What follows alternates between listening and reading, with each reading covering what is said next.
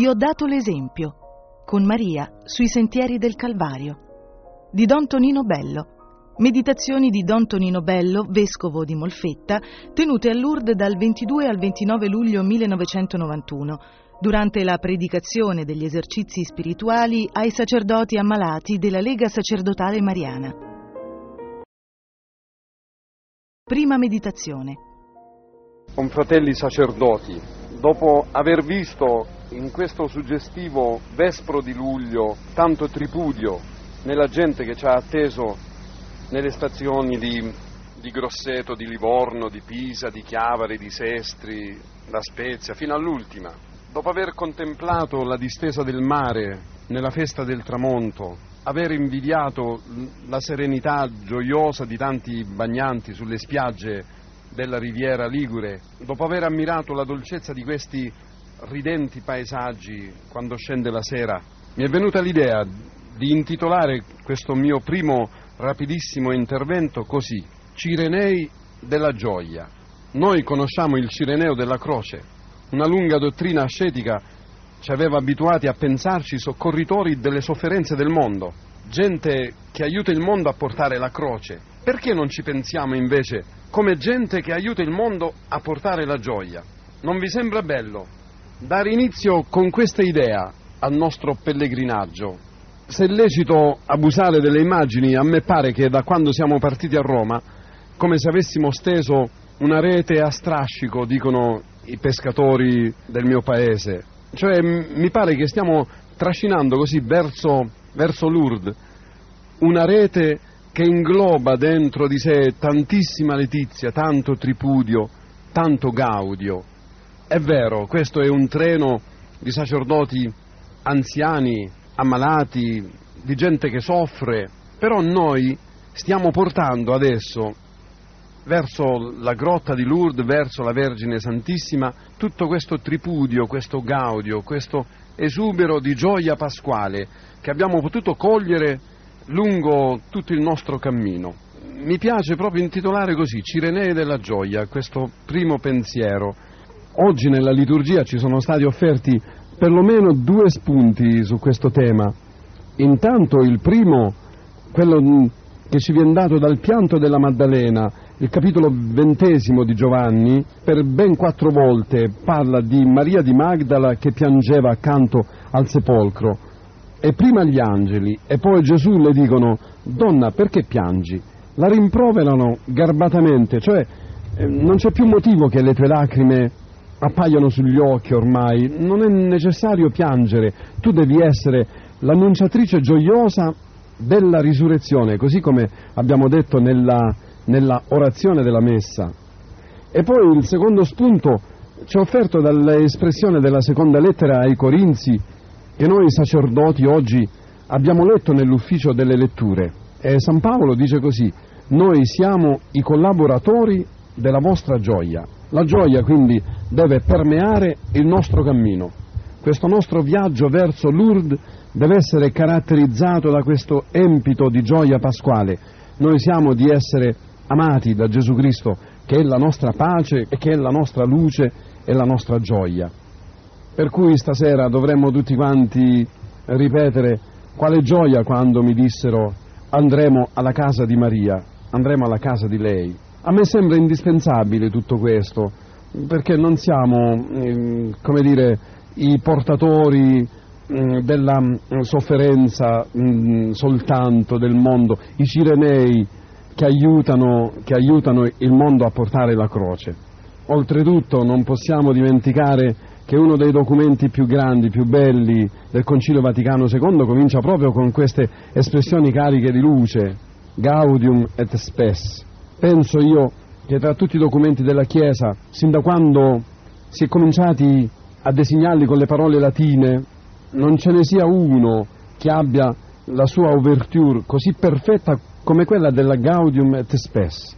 Si direbbe che vi abbiano posto mano i, i poeti più che i teologi e che la prima stesura sia stata scritta non sulle carte severe degli esperti di scienze divine, ma sulle righe agili di un pentagramma musicale. Sì, perché sembra l'attacco a piena orchestra di una sinfonia, le cui note scuotono l'aria, ora con irrefrenabili vibrazioni di festa, ora col ritmo simmetrico della fuga, ora con le cadenze della elegia.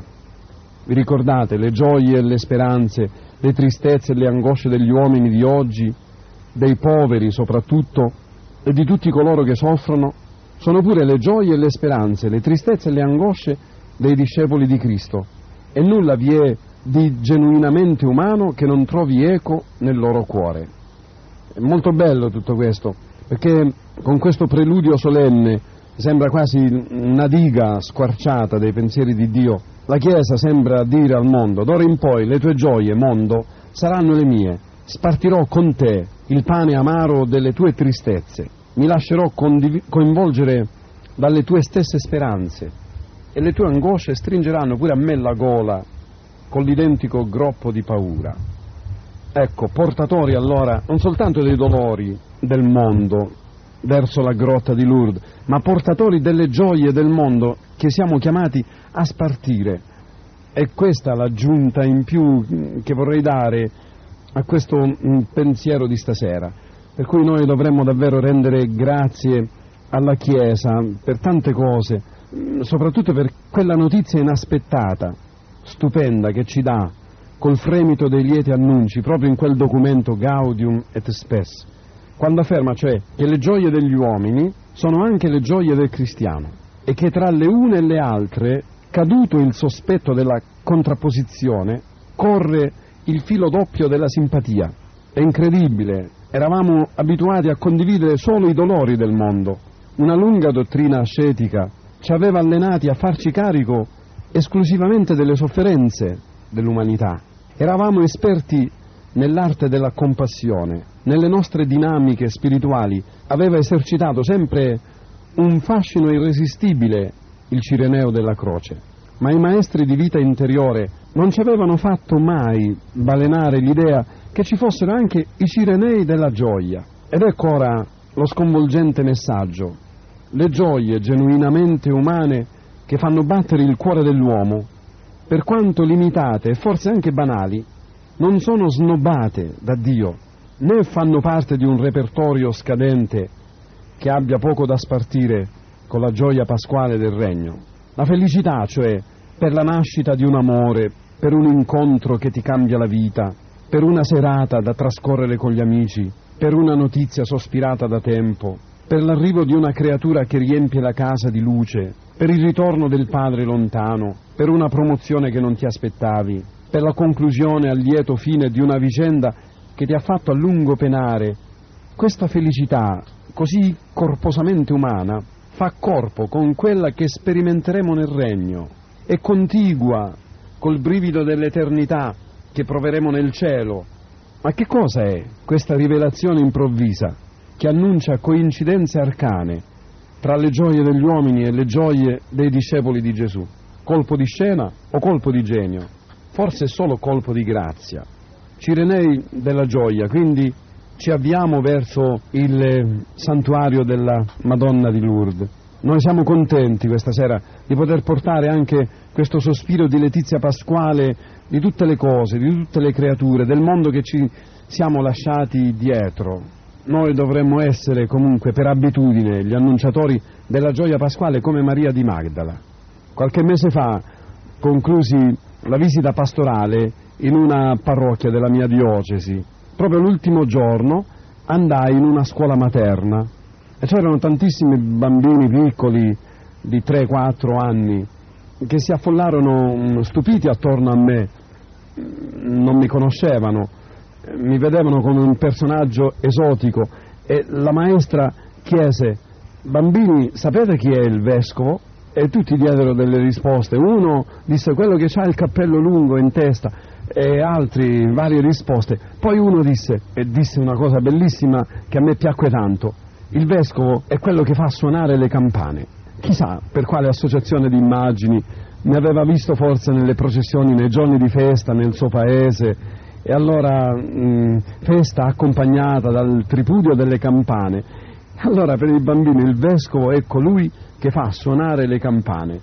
Io vorrei che questa definizione bellissima del vescovo, forse poco teologica ma profondamente umana, la potessero dare i vostri fedeli, i vostri amici, coloro che vi conoscono, la potessero dare di ciascuno di voi, carissimi fratelli sacerdoti, con i quali io mi sto accompagnando verso il santuario della Vergine.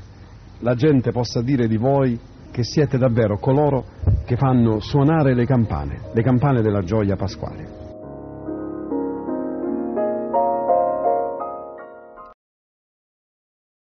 Seconda meditazione.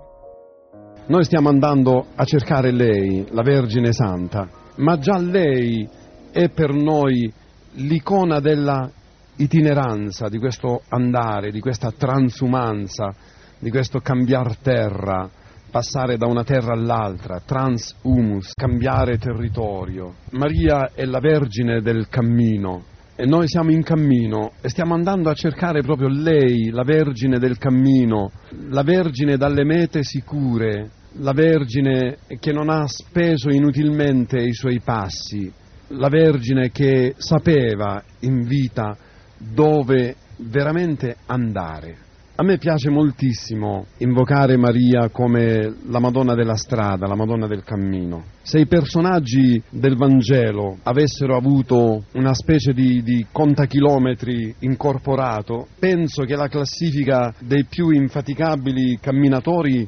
l'avrebbe vinta lei, Maria. Gesù a parte, naturalmente, però si sa, egli si era identificato a tal punto con la strada che un giorno ai suoi discepoli da lui invitati a mettersi alla sua sequela, confidò addirittura io sono la via, la via, non un viandante. Gesù è la via, i viandanti siamo noi. Siccome allora Gesù è fuori concorso, a capeggiare la graduatoria delle peregrinazioni evangeliche è indiscutibilmente lei, Maria. La troviamo sempre in cammino, da un punto all'altro della Palestina, con uno sconfinamento perfino all'estero. Vi ricordate viaggio di andata e ritorno da Nazareth verso i monti di Giuda per trovare la cugina, con quella specie di, di supplemento rapido menzionato da San Luca, il quale ci assicura che raggiunse in fretta la città, in fretta.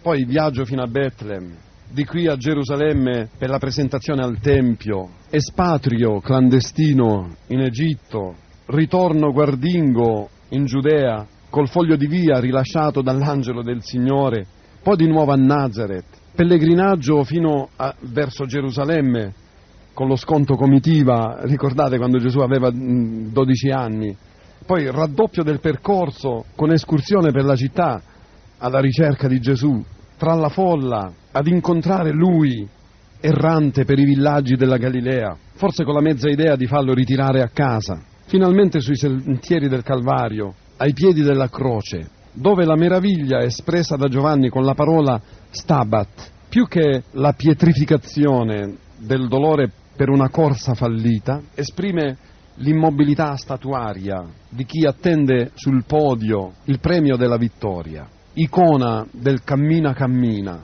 La troviamo seduta solo al banchetto del primo miracolo, seduta ma non ferma, non sa rimanersene quieta, non corre col corpo, ma precorre con l'anima. E se non va lei verso l'ora di Gesù, fa venire quell'ora verso di lei, spostandone indietro le lancette finché la gioia pasquale non irrompe sulla mensa degli uomini.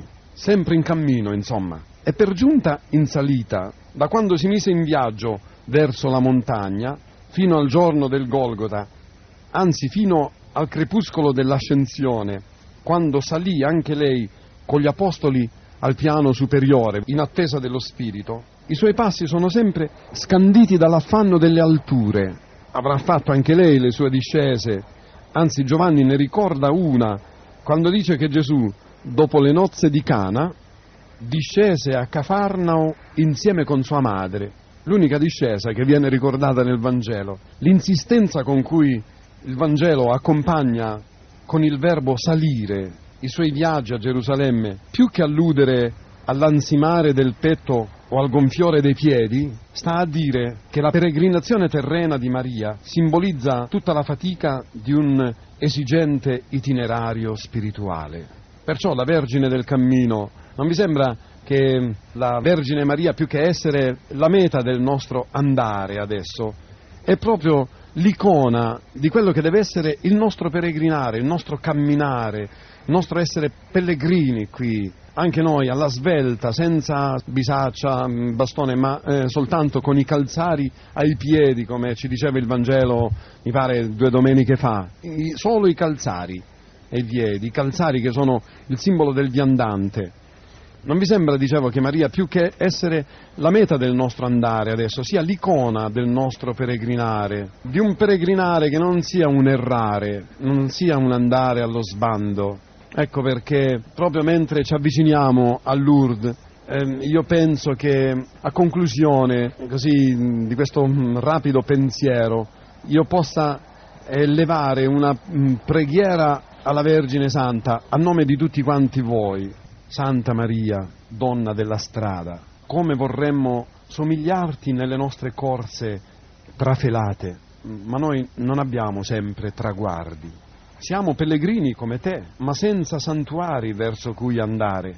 Sì, oggi noi andiamo a Lourdes, al tuo santuario, così come tante volte si va ai santuari di Santiago, santuario di Sestocova, santuario di Loreto, ma i santuari non quelli dei viaggi organizzati, ma quelli della vita, santuari ultimi, qualche volta ci sfuggono. Siamo più veloci di te, ma il deserto ingoia i nostri passi.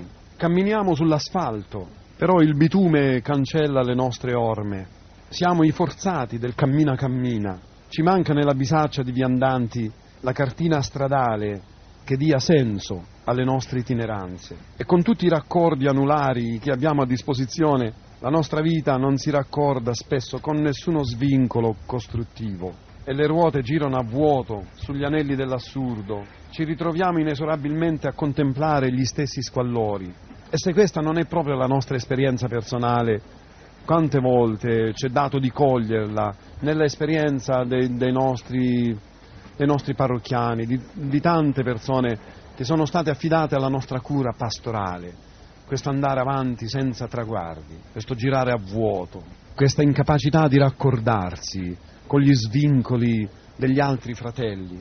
Donaci, Madonna della strada, il gusto della vita, a noi e a tutti i nostri amici, faccia assaporare l'ebbrezza delle cose, offri risposte materne alle domande di significato circa il nostro interminabile andare e se sotto i nostri pneumatici violenti, come un tempo sotto i tuoi piedi nudi, non spuntano più i fiori, fa che rallentiamo almeno le nostre frenetiche corse per goderne il profumo e ammirarne la bellezza. Santa Maria, donna del cammino, fa che i nostri sentieri siano come lo furono i tuoi, strumento di comunicazione con la gente, strumento di comunicazione e non nastri isolanti entro cui assicuriamo la nostra aristocratica solitudine. Liberaci dall'ansia della metropoli e donaci l'impazienza di Dio. L'impazienza di Dio ci fa allungare il passo per raggiungere i compagni di strada. L'ansia della metropoli invece ci rende specialisti del sorpasso. L'impazienza di Dio ci fa allungare il passo l'ansia della metropoli ci fa diventare i progettisti, gli specialisti, gli esecutori spericolati del sorpasso, ci fa guadagnare tempo, ma ci fa perdere il fratello che cammina accanto a noi. E noi siamo affetti da questa ansia della metropoli oggi. Ci fa premere sull'acceleratore, ma non dona alla nostra fretta, come alla tua, sapori di carità. Anche tu raggiungesti in fretta la città di Giuda, ma la tua fretta aveva i sapori dell'amore, l'ansia della metropoli comprime nelle sigle perfino i sentimenti, ma ci priva della gioia di quelle relazioni corte che per essere veramente umane hanno bisogno del gaudio di cento parole. Santa Maria, donna del cammino, segno di sicura speranza e di consolazione per il peregrinante popolo di Dio, come dice la Lumen Gentium, parlando di te, farci capire come più che sulle mappe della geografia dobbiamo cercare sulle tavole della storia le carovaniere dei nostri pellegrinaggi e su questi itinerari che crescerà la nostra fede. È facile sulle cartine geografiche raggiungere i luoghi della nostra meta, del nostro andare, ma è più difficile sulle tavole della storia invece ricercare i sentieri e le mete della nostra itineranza. Prendici per mano allora e facci scorgere la presenza sacramentale di Dio sotto il filo dei giorni, negli accadimenti del tempo, ecco la storia, le cartine della storia. Facci scorgere la presenza sacramentale di Dio nel volgere delle stagioni umane, nei tramonti delle onnipotenze terrene, nei crepuscoli mattinali di popoli nuovi, nelle attese di solidarietà che si colgono nell'aria. Sono questi i nuovi santuari che dobbiamo visitare. Rimettici in cammino, restituisci sapori di ricerca interiore ai nostri sussulti di turisti senza meta. E se ci vedi allo sbando, sul ciglio della strada, fermati, samaritana dolcissima, per versare sulle nostre ferite l'olio della consolazione e il vino della speranza. Dalle nebbie di questa valle di lacrime facci volgere gli occhi verso i monti, da dove verrà l'aiuto. L'abbiamo ripetuto adesso rievocando il Salmo 122. E allora sulle nostre strade fiorirà l'esultanza del Magnificat, come avvenne in quella lontana primavera sulle alture della Giudea, quando ci salisti tu.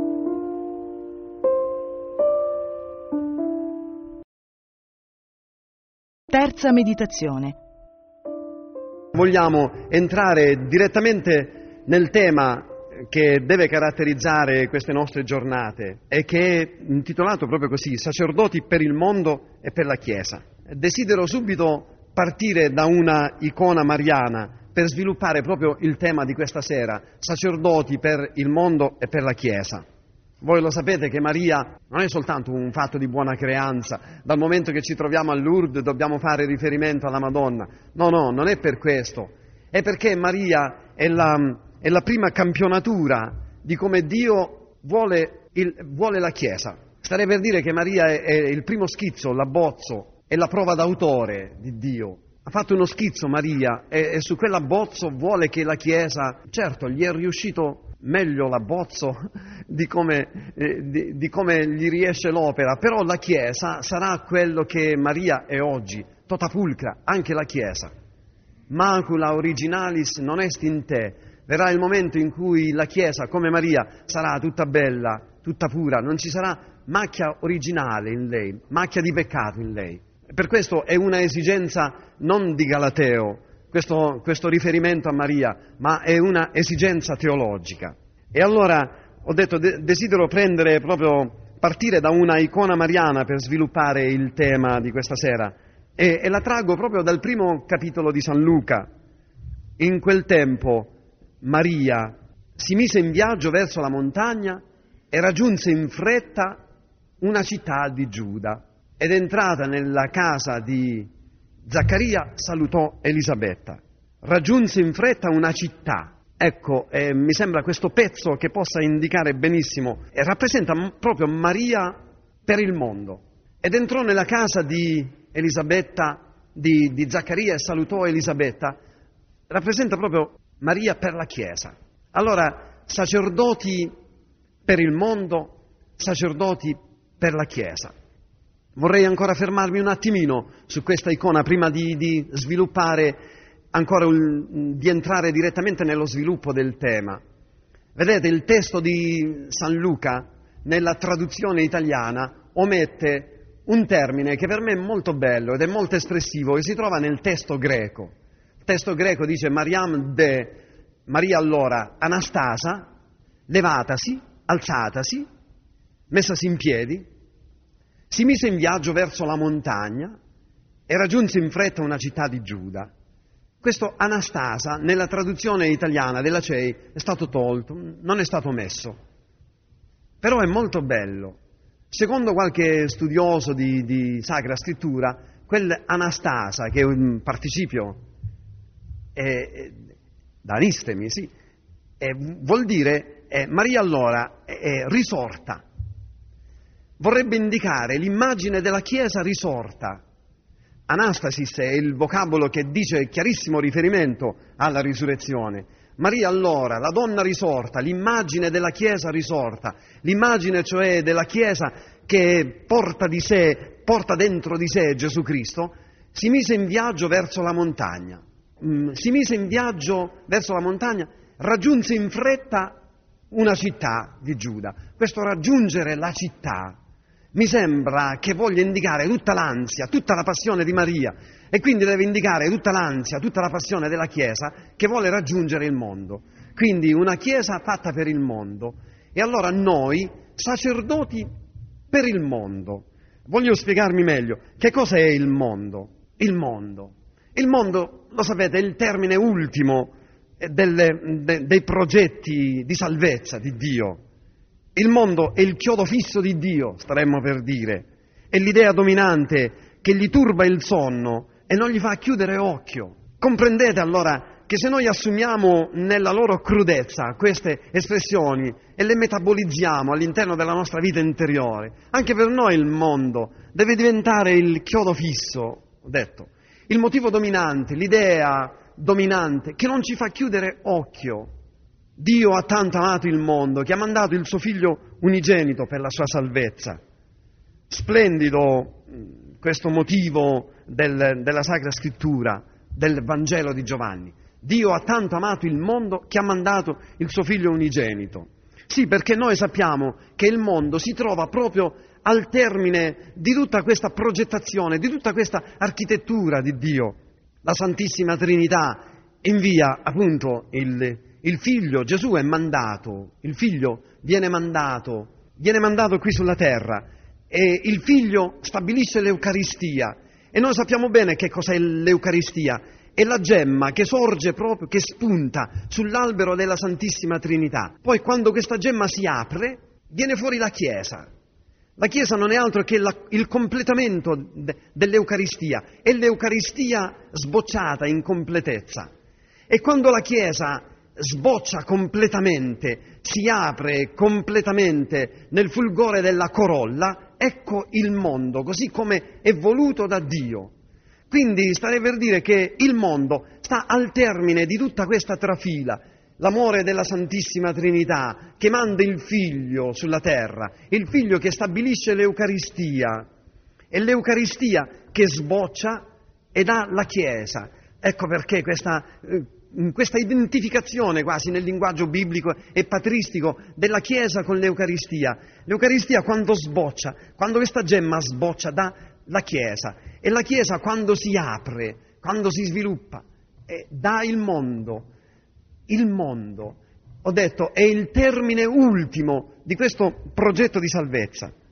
Ecco allora, Dio ha tanto amato il mondo che ha dato il suo figlio, quale ci ha dato l'Eucaristia da cui sboccia la Chiesa. Con la Chiesa allora noi siamo, attenzione allora, la Chiesa è fatta per il mondo, come Gesù per noi uomini e per la nostra salvezza discese dal cielo. Così la Chiesa è stata stabilita per il mondo. Con la Chiesa allora tutti quanti noi siamo popolo sacerdotale, popolo sacerdotale, sacerdoti quindi per il mondo non tanto come, come eh, persone consacrate, unte dal crisma dell'ordinazione sacerdotale, ma perché battezzati, perché facciamo parte della Chiesa, noi siamo sacerdoti per il mondo. Siamo sacerdoti per il mondo insieme con tutto il popolo di Dio. Noi, in forza del sacerdozio comune, quindi, siamo protesi verso il mondo, in forza del nostro battesimo. Chi è il mondo? È questa umanità che ci passa accanto. Questo è il mondo il mondo della violenza, partiamo dalle periferie, il mondo della violenza, il mondo della droga, il mondo della cattiveria, il mondo del sopruso, il mondo dello squallore, il mondo delle nostre strade invase, delle strade di periferia invase dalla prostituzione, dalla piccola delinquenza, il mondo dei lontani, di quelli che non hanno mai sentito parlare di Dio, di coloro che non, che non, hanno assunto la logica delle beatitudini all'interno della loro vita spirituale. Questo mondo, questo mondo che ci, ci, fa gli sberleffi davanti, che sorride dei nostri slanci, che, che rimane meravigliato di fronte, al, così, di fronte alla nostra fede, che si chiede ma che cosa volete voi altri? Questo è il mondo. E poi via via il mondo dei tossici, il mondo di, di coloro che non credono in Gesù Cristo, i marocchini che vengono in mezzo a noi, terzomondiali, maomettani che invadono le nostre città, gli albanesi che non credono, che non sono stati abituati a questo riferimento verso l'assoluto. Questo è il mondo. Il mondo che noi troviamo alla stazione Termini quando andiamo lì e ci vediamo sorpassati da tanta gente. Il mondo che vediamo quando andiamo in autobus, afferrati lì ai sostegni per non cadere, atomi, diventiamo di, di fissi, di tutto un mondo che cambia attorno a noi. Coloro che ci toccano, che stanno vicino a noi, dopo un minuto non li vediamo più. Questo mondo che cambia. Questo è il mondo, questo è il mondo che ci circonda, il mondo che vediamo negli aeroporti, il mondo che ci troviamo accanto in un aereo, in una nave, in una grande piazza. Il mondo, non soltanto il mondo che ci troviamo nella piazza qui, nelle esplanade di Lourdes, perché sappiamo che è un mondo orientato, quello lì, ha un riferimento a Dio, ma questo mondo proprio col quale non ci intendiamo, che parla un linguaggio diverso dal nostro, non soltanto sul piano idiomatico, ma che parla un linguaggio, ha strutture mentali completamente diverse. Questo è il mondo. Per quel mondo Dio ha trepidato, per quel mondo Dio non chiude occhio, per questo mondo, per questo mondo, per il mondo degli iracheni o per il mondo degli americani, dei sudamericani o degli eschimesi, per tutto questo mondo Dio ha trepidato. E non soltanto il mondo fatto di uomini, ma anche il mondo, anche la terra, anche il mare. Dio ha amato queste cose. E noi siamo Chiesa, il Signore Gesù, la Chiesa, l'ha stabilita per questo mondo, perché simpatizzi col mondo, perché sia simpatica, soffra insieme con quel mondo, gioisca insieme con quel mondo. Ecco perché noi siamo sacerdoti per il mondo e siamo sacerdoti per il mondo non tanto in forza, dico non tanto, ma anche per quello, non tanto in forza della nostra consacrazione eh, presbiterale, sacerdotale, ma siamo sacerdoti per il mondo in forza del nostro battesimo, insieme con tutto questo popolo di Dio, una chiesa estroversa quindi, una chiesa protesa, non una chiesa avviluppata dentro sé, non una chiesa sinagoga che allarga che apre i cancelletti e si spalanga sul mondo intero, una chiesa che supera le, le sue barriere, una chiesa che non chiude occhio appunto per il mondo, non una chiesa che si protegge, che si difende, che si compatta per mostrare un po' la sua forza, per fare esibizione muscolare forse con, con le altre potenze. No, no, una chiesa che sa di essere chiamata, sa che deve essere il sale, che deve entrare nella minestra, che deve lasciarsi assorbire dalla minestra per dare sapore alla minestra, alla storia del mondo, alla geografia del mondo. Non vi sembra che sia una, una missione eccezionale questa nostra? Noi dovremmo invocare la Vergine Santa che ci faccia voler bene alla gente, ci faccia voler bene alle cose, alla storia, alla geografia, a cui noi apparteniamo, alla, alla, storia che noi viviamo, ci faccia voler bene perfino alle realtà terrene che calchiamo, alla terra, al mare, al cielo, alle cose, alle nostre campagne. Io penso che anche voi, sacerdoti, qualche volta passando per le strade di una metropoli o trovando, chissà, forse qualche volta sarete andati anche allo stadio, anche voi, vi sarete trovati senza dubbio in eh, compattamenti di gente al di fuori dei recinti sacri, come ho detto può essere una piazza, una basilica di San Pio X qui a Lourdes. Vi siete trovati in mezzo a questa gente. Credo che la vostra sensibilità sacerdotale vi ha portati a chiedervi, ma Gesù Cristo è morto anche per questo. Gesù Cristo è morto anche per questa ragazza cinese che mi passa accanto, che è seduta sull'autobus qui davanti a me. E io che cosa faccio? E io che sono propagine di Gesù Cristo, perché la Chiesa è il prolungamento nello spazio e nel tempo. Anzi, la Chiesa, come diceva Romano Guardini, è la propagine della Santissima Trinità. Questo prolungamento, appunto, questa protesi, stare per dire di Gesù Cristo, dalla Trinità Gesù, Gesù, l'Eucaristia, dall'Eucaristia alla Chiesa. Ecco, vedete come noi siamo la protesi, il prolungamento pro, la propagine, appunto, Romano Guardini, la propagine della Santissima Trinità. Come mi rapporto io con questo mondo? Lo scomunico soltanto?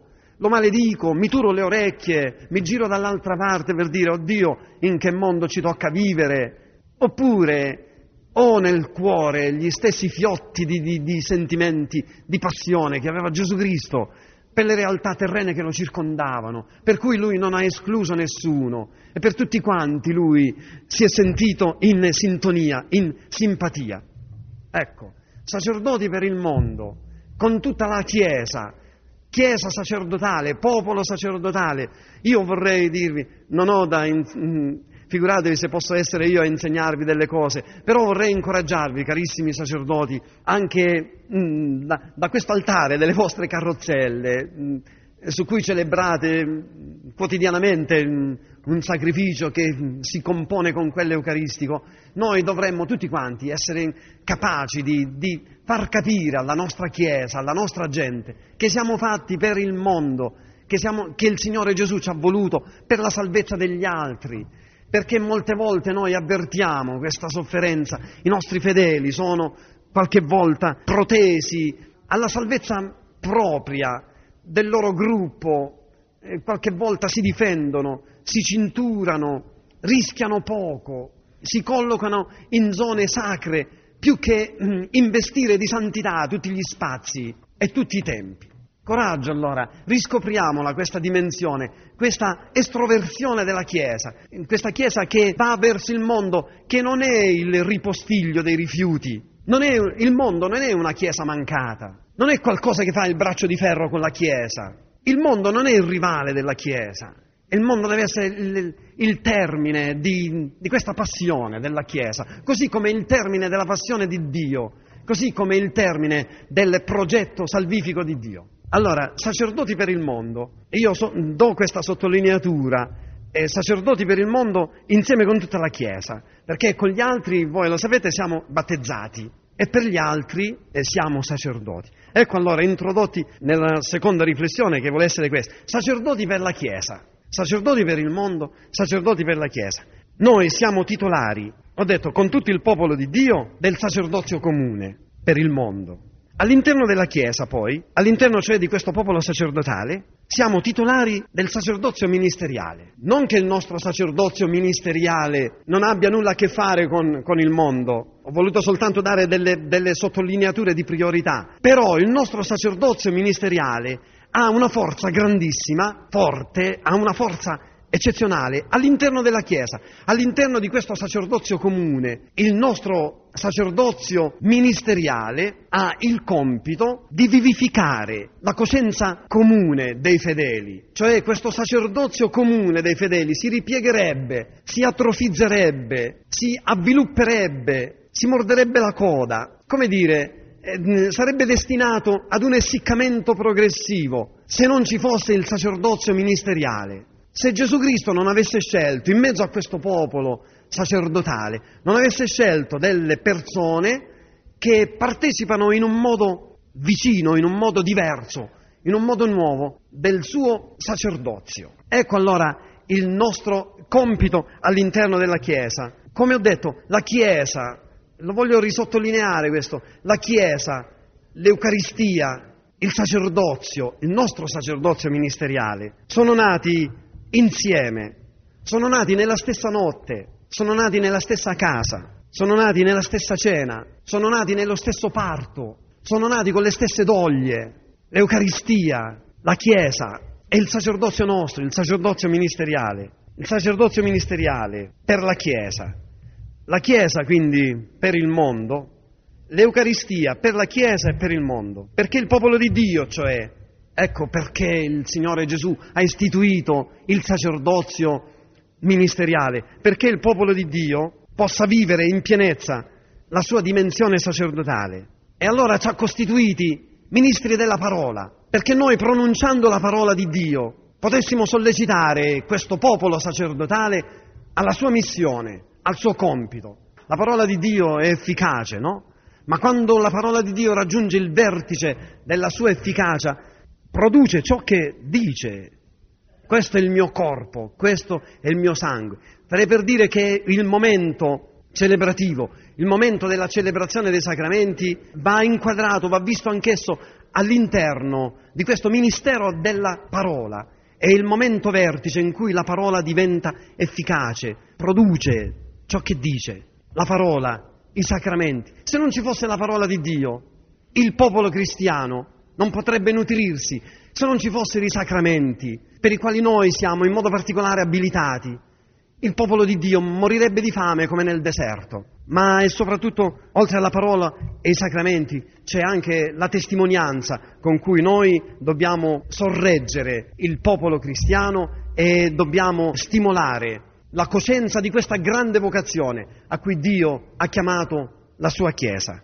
Ed è la testimonianza, soprattutto la testimonianza della comunione. Il presbiterio deve essere una comunità di fratelli così in sintonia tra di loro da costituire la primizia e il modello della più ampia comunità ecclesiale. La Chiesa allora, è, se è propagine della Santissima Trinità, se è, come dire, agenzia periferica della Santissima Trinità, se è modellata sulla Santissima Trinità, cioè comunione di persone uguali e distinte, che vivono così intensamente la comunione da formare un solo uomo, l'uomo nuovo, Cristo Gesù. Così come nella Santissima Trinità noi abbiamo più persone uguali e distinte che fanno un solo Dio.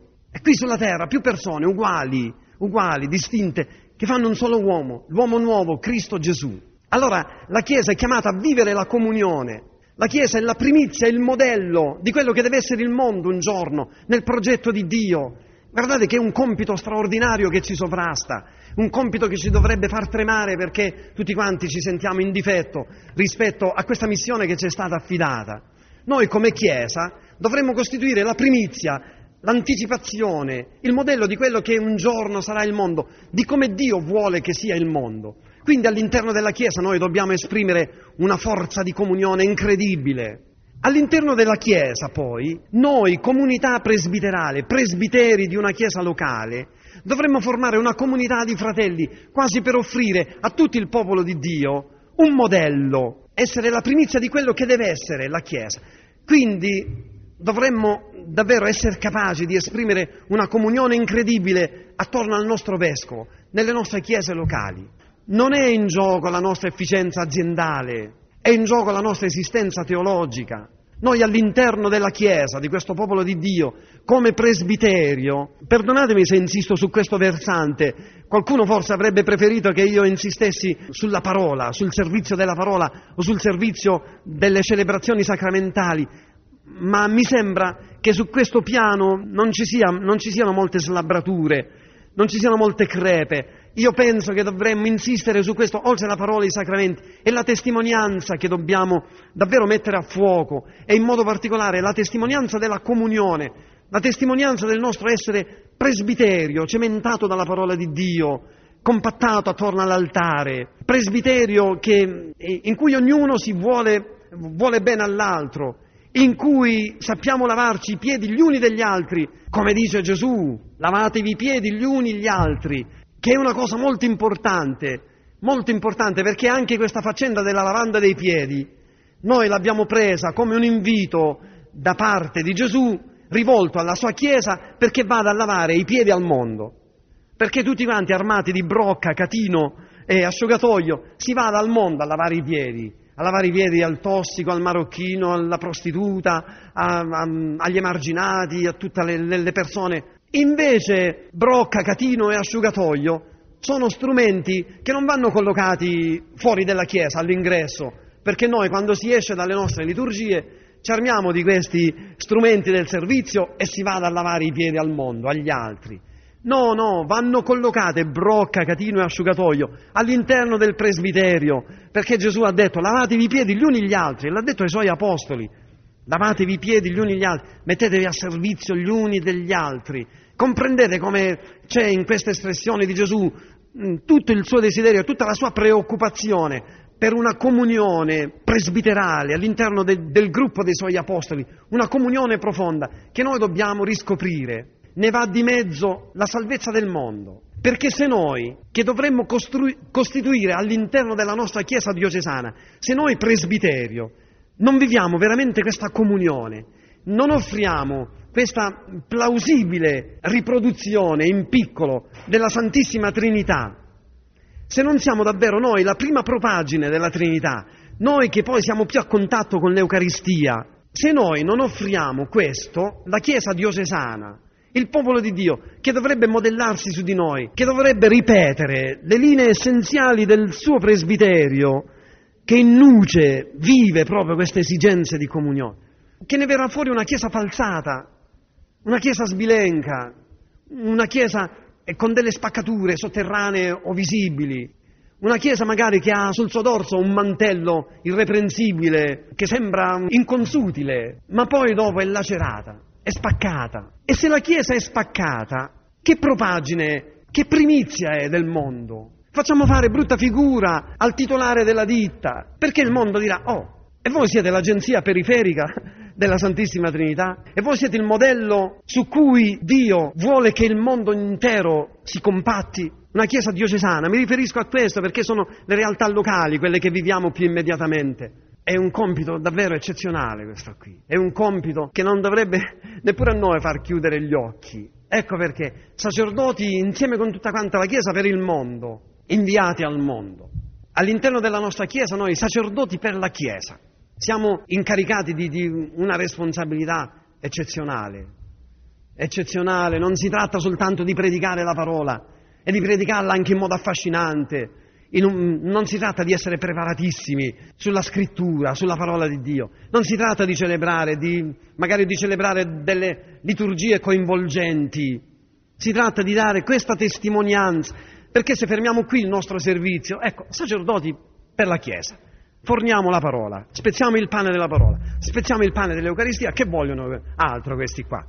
E poi magari ognuno vive la sua vita per conto proprio, mortificandosi a vicenda, coltivando piccole invidie, piccoli rancori, dissociandoci anche dalla impostazione pastorale dei nostri pastori, vivendo la contraddizione pure all'interno dei nostri presbiteri, la fuga, la disaffezione reciproca, non vivendo questi slanci di amicizia, queste cose umane, tenerissime, che il mondo ci insegna. Perciò ieri sera vi dicevo, amate il mondo, vogliate bene alla gente, le cose del mondo, la gioia del mondo, le gioie trepide del mondo. Siamo davvero titolari, ho detto, di una, di una missione incredibile che noi dobbiamo riscoprire. Dobbiamo riscoprirla chiaramente nella preghiera nell'ascolto della parola di Dio. Noi per primi dobbiamo lasciarci interrogare dalla parola di Dio, dobbiamo lasciarci nutrire dal suo corpo e dal suo sangue, che deve essere dentro di noi, una volta che entrate l'Eucaristia, una provocazione continua, una provocazione continua, uno scrupolo, un sassolino, cioè un sasso, scrupulum in latino, viene da ex rupe, dalla pietra, un pezzo di pietra, un sassolino che entra nella scarpa. I latini chiamavano scrupulum appunto un pezzo di, di pietra che entrava nella scarpa che dava fastidio lungo il cammino. Scrupulum, che è la parola che noi pronunciamo, che noi ascoltiamo e che noi leggiamo, i sacramenti che noi celebriamo, dovrebbero mettere dentro di noi questa eh, salutare inquietudine, dovrebbero essere una spina dell'ulteriorità conficcata nel nostro fianco, uno stimolo continuo al superamento di noi stessi, ma soprattutto uno stimolo perché noi si viva questo mistero della comunione, della comunione non soltanto teologica o della comunione ecclesiale, ma anche della comunione pastorale, quella cioè che si sviluppa eh, sui versanti concreti della vita d'ogni giorno, della ferialità. Il Signore ci metta davvero nel cuore questo bisogno di, una volta tornati all'interno delle nostre chiese locali, di sentirci con tutti quanti i nostri fratelli sacerdoti, tutt'uno. Ricercateli, carissimi fratelli presbiteri che siete qui presenti. Forse la Madonna vi offre questo incarico. Ricercateli, tutti i vostri sacerdoti. Quando qualche volta vedete che ci sono dei vostri confratelli un po' sbandati tra di loro, cioè che non si vogliono bene l'uno con l'altro, rischiate anche qualche cosa di voi, pur di ricompattarli insieme e pur di metterli insieme con il vostro vescovo perché se diamo un'immagine sbagliata alla Chiesa locale e se la Chiesa poi dà un'immagine sbagliata di fronte al mondo, se ne vanno a ruzzolare tutte queste considerazioni che stiamo facendo e tutti i temi che possono darci i vescovi, il Papa e tutti quelli che volete voi. Ecco, una grande preghiera deve scaturire dal nostro cuore. Vorrei invitarvi così a a pregare con questa espressione che pronuncio io. Donaci, Signore, il gusto di sentirci famiglia attorno al nostro vescovo, di sentirci presbiterio, di sentirci protesi verso un'unica missione. Donaci la gioia di sentirci sacerdoti per la Chiesa, sacerdoti ministeriali per la Chiesa, perché se noi non viviamo il nostro sacerdozio ministeriale in perfetta comunione tra di noi. La nostra Chiesa non può vivere tutta intera il suo sacerdozio comune e allora sarà inefficiente per il mondo, come se non ci fosse. Donaci, Signore, poi il gusto di sentirci estroversi con tutta la nostra Chiesa locale, rivolti cioè verso il mondo, che non è una specie di Chiesa mancata, ma è l'oggetto ultimo del tuo incontenibile amore. Mettici le ali ai piedi, perché come Maria raggiungiamo in fretta la città. Maria, sacerdote per il mondo, e poi sacerdote per la Chiesa, entra nella cerchia dei poveri di Yahweh, dei suoi amici, di coloro che vivono come lei certe esperienze di fede. Entrata nella casa di Zaccaria, salutò Elisabetta. Mettici le ali ai piedi, perché come Maria possiamo raggiungere in fretta la città, la città terrena, quella che tu ami appassionatamente, la nostra città, che non è il ripostiglio dei rifiuti, ma è il partner con cui noi dobbiamo agonizzare perché giunga a compimento l'opera della tua redenzione. Quarta meditazione. Entrati in città, salirono al piano superiore dove abitavano. C'erano Pietro e Giovanni, Giacomo e Andrea, Filippo e Tommaso, Bartolomeo e Matteo, Giacomo di Alfeo e Simone lo Zelota e Giuda di Giacomo. Tutti questi erano assidui e concordi nella preghiera, insieme con alcune donne e con Maria, la madre di Gesù, e con i fratelli di lui. Ho scelto questo passo proprio perché si fa riferimento esplicito a lei, a Maria. Io voglio spiegare tre cose. Che cosa significa per noi entrare in città, salire al piano superiore, essere assidui e concordi nella preghiera, insieme con, eh, con, gli altri, con Maria, con i fratelli. Che cosa significa prima di tutto entrare in città per noi? Vedete che arieggia sempre il tema fondamentale, sacerdoti per il mondo e per la Chiesa. Entrare in città per noi significa ritrovare la ragion d'essere del, della nostra appartenenza ad una comunità cristiana. Ieri l'abbiamo detto più volte che il compito della Chiesa è quello di entrare nel mondo. La Chiesa è per il mondo, per noi uomini, è per la nostra salvezza. Gesù è venuto dal cielo, per noi uomini e per la nostra salvezza Gesù ha istituito la Chiesa. Il compito della Chiesa non è quello di estraniarsi dal mondo, ma di entrare proprio nel suo tessuto connettivo, assumendone la storia e la geografia. Come dice il primo capitolo della Gaudium Espes, il primo paragrafo, eh, assumendo proprio le gioie e i dolori, le ansie, le speranze, le angosce, le sofferenze, tutto. Nulla vi è di genuinamente umano che sia estraneo al cuore dei credenti, soprattutto poi al cuore di noi presbiteri. Il pianto, il sorriso, la danza, perché se è vero che il Signore trasforma il nostro lamento in danza e ci toglie gli abiti di lutto per rivestirsi degli abiti di festa, dobbiamo davvero mettere il tema della danza, il tema della letizia, della gioia al centro delle nostre attenzioni e dobbiamo metterlo soprattutto al centro dell'attenzione di noi che per un motivo o per l'altro si soffre, si è su di una carrozzella, si soffre di tanti disagi interiori, fisici,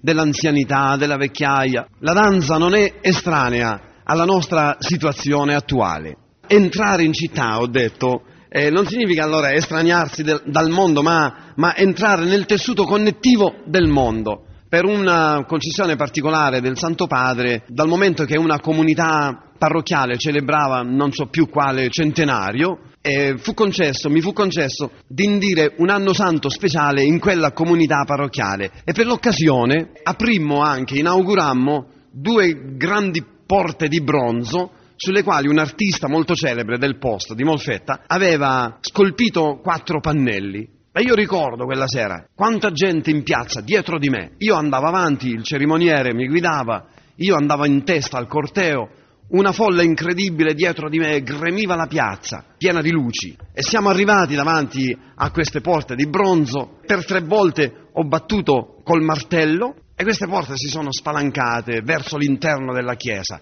illuminata che subito si è stipata di gente perché tutti quanti sono entrati, si sono fatti largo, sgomitando, hanno occupato anche gli angoli più remoti di questa aula ecclesiale, tutti quanti si sono messi lì. Quando io sono andato a fare l'omelia, a spiegare cioè le cadenze interiori del rito, mi è venuto di, di mettere da parte tutte le idee che avevo preparato, tutti gli appunti che avevo preso e di, di invertire un po' l'ordine di ciò che avevo, che avevo, pur preparato, perché mi era suggestionato appunto questa folla, da questa folla che stava dietro di me in piazza, alle mie spalle, avevo capito un'altra cosa. Dissi così alla gente, carissimi fratelli, noi abbiamo adesso inaugurato queste porte di bronzo e siamo entrati dalla piazza verso la chiesa, ma io vorrei inaugurare un altro giubileo, magari fra 25 anni, invertiremo però le simbologie.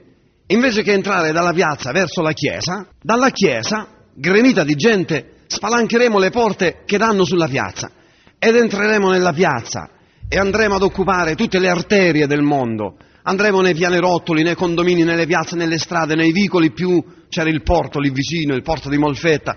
Andremo lì dentro, andremo lì perché questo è il nostro compito, perché vedete, dissi così, carissimi fratelli, vedete, noi oggi non abbiamo bisogno di molte simbologie che ci orientino ormai verso Gesù Cristo, perché lo sentiamo, specialmente in mezzo ai giovani sentiamo che c'è questo orientamento verso di Lui, si avverte, anche se non lo si vive, si avverte che Lui è il centro, è il cuore di tutta la terra, è il punto di convergenza di tutte le nostre tensioni, lo sentiamo tutti quanti, non c'è bisogno di molte simbologie, non c'è bisogno di una porta di bronzo che si apre, che si spalanca verso l'interno per simbolizzare questo convergere come tanti affluenti da tutte le parti del mondo verso di Lui, che è il cuore della terra. Non c'è bisogno di questo, ma c'è bisogno di una simbologia arrovesciata invece, di simbologie che ci facciano capire che Gesù Cristo noi lo dissequestriamo, lo facciamo uscire dalla Chiesa, spalanchiamo le porte e andiamo verso il mondo. Di queste simbologie. L'anno venturo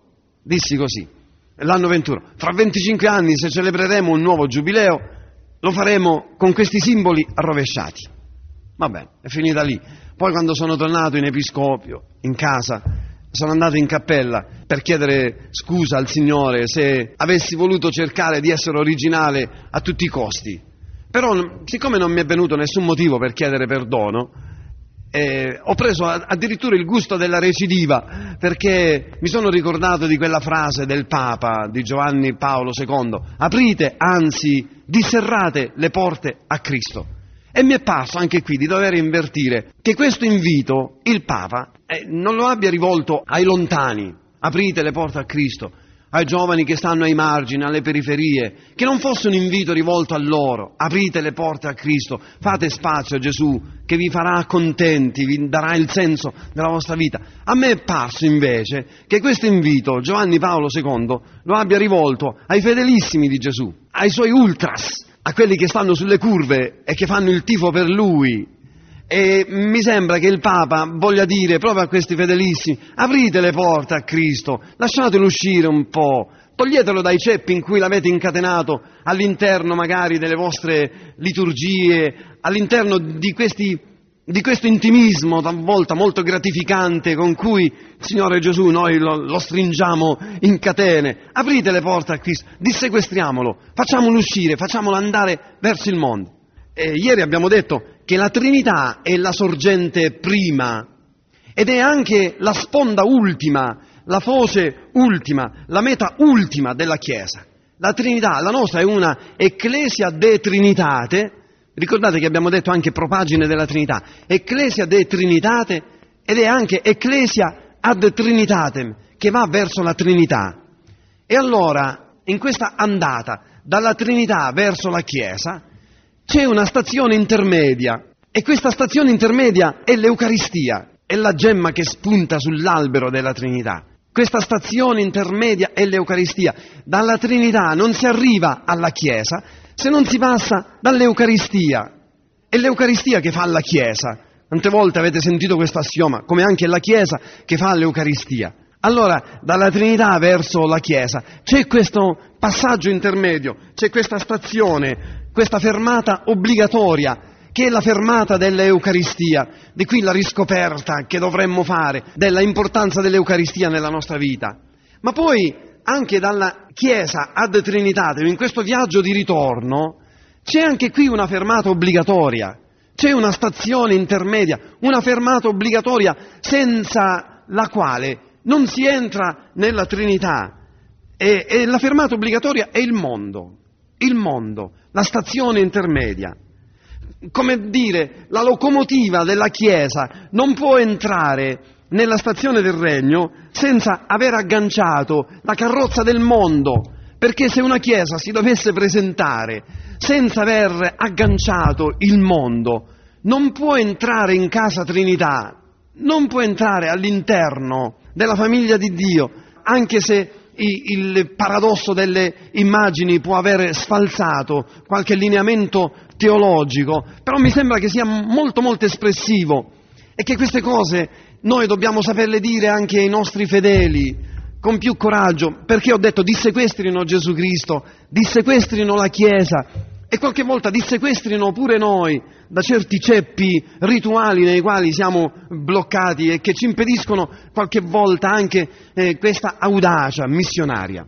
Il presbitero che cosa deve fare? Attraverso la parola, i sacramenti, la testimonianza, soprattutto la testimonianza di comunione, come abbiamo già ribadito, il presbitero deve sorvegliare questa ansia della Chiesa, deve esplicitare questo anelito della Chiesa verso il mondo, perché il secolo, il seculum, no? entri nel sabato eterno, il secolo diventi sabato eterno.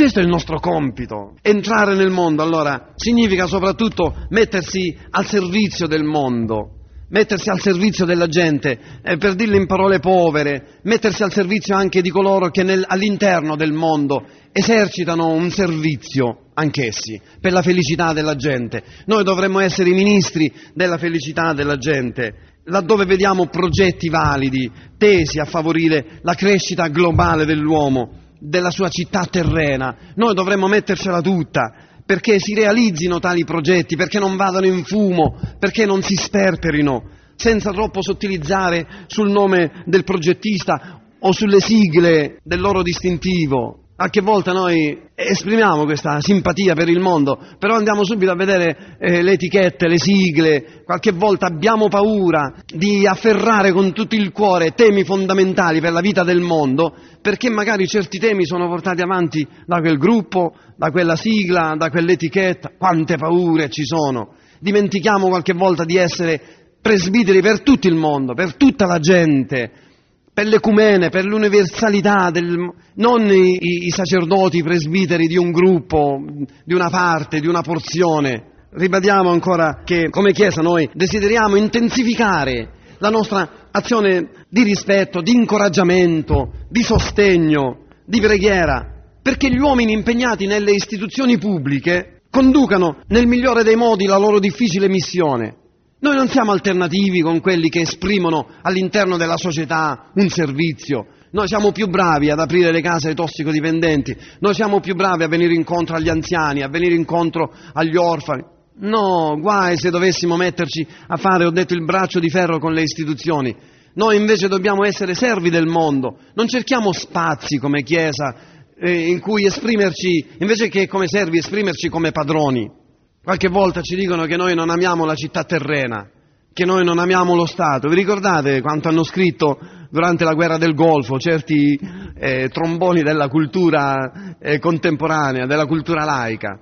Ci manca il senso dello Stato. Non è vero, non è vero. Siamo anche noi italiani, amiamo l'Italia, una, repubblicana, laica, laica, non laicista, laica. E se qualcuno dubita del nostro amore per lo Stato, per la, per la, città terrena, ci offende non meno di chi dubita del nostro amore per, per la Chiesa, per Gesù Cristo. Entrare nella città significa vivere con cordialità, offrire una mano a, a tutta questa gente. In questo senso noi vorremmo servire meglio coloro che sono chiamati a servire il popolo, non pretendendo in alternativa al loro, al loro progetto, non pretendendo un progetto altro, non presentando un progetto altro. Noi non presentiamo un progetto altro, ma indicando costantemente l'oltre di qualsiasi progetto umano. Questo significa entrare nella città, indicare l'oltre di qualsiasi progetto umano. C'è un'altra, un'altra espressione che ho detto, e ho detto vorrei mettere, vorrei mettere in risalto, ed è questo, salire al piano superiore. Entrati in città, salirono al piano superiore. Non mi dite che mi attacco eh, soltanto al fascino verbale, lessicale delle espressioni per tirar fuori delle conclusioni, però io credo che questo misterioso salire al piano superiore che San Luca ci dà negli Atti degli Apostoli debba pur significare qualche cosa. Entrarono in città, ma salirono al piano superiore. Forse noi oggi siamo molto capaci di entrare nella città, ma non sempre siamo capaci di guardare da, un, da una postazione superiore, da una visione prospettica più alta. Significa quindi contemplare la vita dalle postazioni prospettiche del regno di Dio, che è una cosa diversa. Come è diverso il mondo quando lo si guarda dall'alto di un aereo. Chissà quante volte anche voi avete provato le stesse emozioni. Vedere la vostra città dall'alto e dire guarda lì, guarda lì una macchia e all'interno c'è il grande quartiere del, dove io abito. All'interno di quel quartiere poi c'è il condominio, in quel condominio c'è, c'è la mia casa quella casa c'è la stanza dove dormo, nella quale ho fatto tanti pianti per, una, per un incidente di percorso che mi è accaduto. E allora dall'alto ci viene da sorridere, ci viene da dire, ma è possibile che io mi sono intristito per così poco? Guardare la vita dalle postazioni del regno di Dio, assumere la logica del Signore nel giudicare le vicende della storia, assumere la logica di Dio che non è la nostra logica, allargare gli orizzonti fino agli estremi confini della terra. Ieri dicevo spalancare i cancelletti della nostra sinagoga, per allargarli veramente su, sugli estremi confini della terra, non lasciarci sedurre dall'effimero o intristire nella banalità del quotidiano, introdurre nei nostri criteri di valutazione la misura dei tempi lunghi. Salire al piano superiore significa questo, quanta tristezza ci viene provocata da una parola che ci ha detto il vescovo, che ci ha detto il confratello, per un piccolo sgarbo che è avvenuto, per una lettera arrivata dopo, per una telefonata che ambigua, per una messa detta prima dopo, per un permesso non dato, per un certificato non vidimato. Sono sorte mille, mille tensioni, piccole rivalità. Chiediamo al Signore la grazia alla Vergine Santa, la grazia di salire con lei al piano superiore, perché salì lei. E perciò vi sto parlando di questo, perché c'è lei di mezzo salirono al piano superiore. E quindi significa salire al piano superiore, non comprimersi l'esistenza nelle strettoie del tornaconto, nei vicoli ciechi dell'interesse, nei labirinti delle piccole ritorsioni. Salire al piano superiore significa non, non, deprimersi per i sussurri del pettegolezzo da cortile, per le grida dello scandalo farisaico, oppure per l'avvilimento improvviso di una immagine che abbiamo puntigliosamente curata e che poi dopo um, si è sfaldata per una figuraccia che abbiamo fatto, per un'umiliazione che abbiamo ricevuto. Sembra che tutta la vita se ne vada in frantumi. E il piano superiore dov'è? Stiamo ancora giù nei bassi fondi, negli scantinati stiamo della vita spirituale. Superare quindi, salire al piano superiore, per noi che qualche volta siamo un tantino burocrati. Che significa salire al piano superiore? Superare la freddezza di un diritto senza carità, di un sillogismo senza fantasia, senza estro, di un calcolo, senza passione, di un logos, senza sofia. Questo significa salire al piano superiore. Salire al piano superiore significa non accontentarsi anche del, dell'armamentario delle nostre piccole virtù umane, come se fossero quelle lì che ci comprano il regno di Dio, senza sapere che è il Signore stesso che ci dà la forza di essere buoni, umili, che ci ama non perché siamo buoni, ma che ci fa essere buoni proprio perché ci ama. Perché capite bene che se l'istintiva docilità nostra, perché siamo buoni, siamo mansueti, non diviene obbedienza allo Spirito, se l'innata bontà non tocca le sponde della comunione trinitaria, non lambisce la battigia della Santissima Trinità, se le attese calcolate non trascendono verso i traguardi della speranza ultramondana, se l'indulgenza congenita che abbiamo non si trasforma in perdono cristiano, che è diverso, ho detto, se l'indulgenza, la condiscendenza, la remissività, la dimenticanza congenita che abbiamo non attinge le sponde del perdono cristiano, allora si rimarrà sempre al pian terreno di un'abitazione le cui finestre non saranno mai scosse dal vento rinnovatore dello Spirito salirono al piano superiore, dunque entrare in città, salire al piano superiore, essere assidui e concordi nella preghiera. Non occorrono molte spiegazioni per capire quali valori si nascondano sotto queste, sotto queste parole. L'assiduità, eh, dunque dice qui, assidui e concordi, l'assiduità nel cammino pastorale, che qualche volta si traduce anche nell'assiduità alle partecipazioni, agli incontri, ai ritiri, a tutti gli aggiornamenti che il vescovo si sforza di, di, di organizzare. E se non si è presenti con il corpo, perché malati, perché sofferenti, perché impediti, essere presenti con la cordialità della vita, l'assiduità qui, l'assiduità. E poi la concordia nella preghiera e l'assiduità nella preghiera. Pregare insieme con gli altri, non rifugire, cioè dalle espressioni comunitarie della preghiera, essere assidui ed essere concordi, assidui. La recita del breviario, la, la nostra preghiera, è inutile che ve le ricordi queste, la lettura spirituale, la meditazione, la visita al Santissimo Sacramento. Carissimi fratelli, coraggio, eh, Probabilmente avete vissuto con malinconia un, una certa messa tra parentesi di queste che noi chiamavamo ai nostri tempi le pratiche di pietà. L'avete vissuto con una certa malinconia perché forse vi siete accorti che nei seminari oggi non si insiste tanto su questo. Però vi posso dire che si stanno riprendendo ancora tutti questi grossi valori anche all'interno dei seminari più moderni. Coraggio perché sono quelli gli strumenti che ci fanno eh, diventare davvero sacerdoti per il mondo e per la Chiesa solidarietà nelle scelte operative, senza sgomitare all'interno del nostro presbiterio, chi la vuole cotta e chi la vuole cruda, chi dice sì e chi dice no, chi, chi spara a zero contro certe iniziative e chi invece si mostra entusiasta. Qualche volta, quando ormai abbiamo espresso la nostra funzione critica, perché non si tratta di essere gregari, di essere gregge, eh, mm, quando abbiamo espresso la nostra funzione critica e, e, si è formata già una opinione, si è formata, ratificata dalla, da quella del vescovo che diventa poi così scelta, via, coraggio, chi sei tu? Che pretendi di rimanere nella, negli annali del, del bollettino diocesano? Vai avanti, porta avanti. Vorrei invitarvi tutti quanti a superare qualche volta queste forme la comunione interpersonale, questo significa essere, erano assidui e concordi nella preghiera, la stima reciproca, il rispetto dell'altro, la misericordia vicendevole nei giudizi. Sarebbe bello che, che sulla nostra lapide mettessero ha detto sempre bene degli altri. La crescita comunitaria senza fughe, nella notte, all'indietro o nel giorno, in avanti. Tutti questi sono valori così forti che Maria sembra star lì nel cenacolo a covarli con la sua tenerezza di madre. Questa Maria che sta all'interno del cenacolo sembra che voglia covare con gli occhi i suoi discepoli e questi valori soprattutto, con la sua tenerezza di madre, che stia lì a spiare, stia lì ad interpellarci. Come va? Come stai? Emerge appunto in questa icona quella che alcuni teologi chiamano la funzione ecclesializzante della Madonna. Ed è proprio qui che si innesta la visione nuova del ruolo di Maria, la funzione ecclesializzante, dicevo, di Maria in questi ultimi anni sta decisamente traslocando, senza abbandonare le posizioni precedenti, è ovvio. Maria sta traslocando dalla costellazione Cristo alla costellazione Chiesa, alla costellazione Spirito. Ricordate nel Concilio Maria viene chiamata Tempio dello Spirito Santo, anzi in latino al numero 53 della Lumen Gentium si dice Sacrarium, Spiritus Santi, non tanto tempio, ma quanto sacrarium, addirittura tabernacolo. Dunque, ha detto, sta traslocando dalla costellazione Cristo alla costellazione Chiesa, alla costellazione Spirito, per entrare nella galassia trinitaria, principio supremo della nostra comunione umana.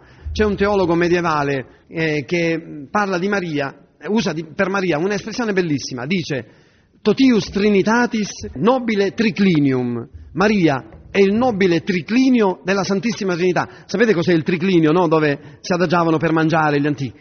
Maria è il nobile triclinium Santissime Trinitatis, su cui si adagia la Santissima Trinità. Ora, se la Chiesa è la propagine della Trinità, se la Chiesa è il capovolgimento terreno di questa vita trinitaria, più persone uguali e distinte, che vivono la comunione a tal punto da formare un solo uomo, l'uomo nuovo, Cristo Gesù, Maria è anche il nobile triclinium della, della Chiesa. È colei, Maria, che raccoglie adagiate attorno alla stessa mensa le tre persone divine in cielo, no? Uguali, sì, ma anche distinte.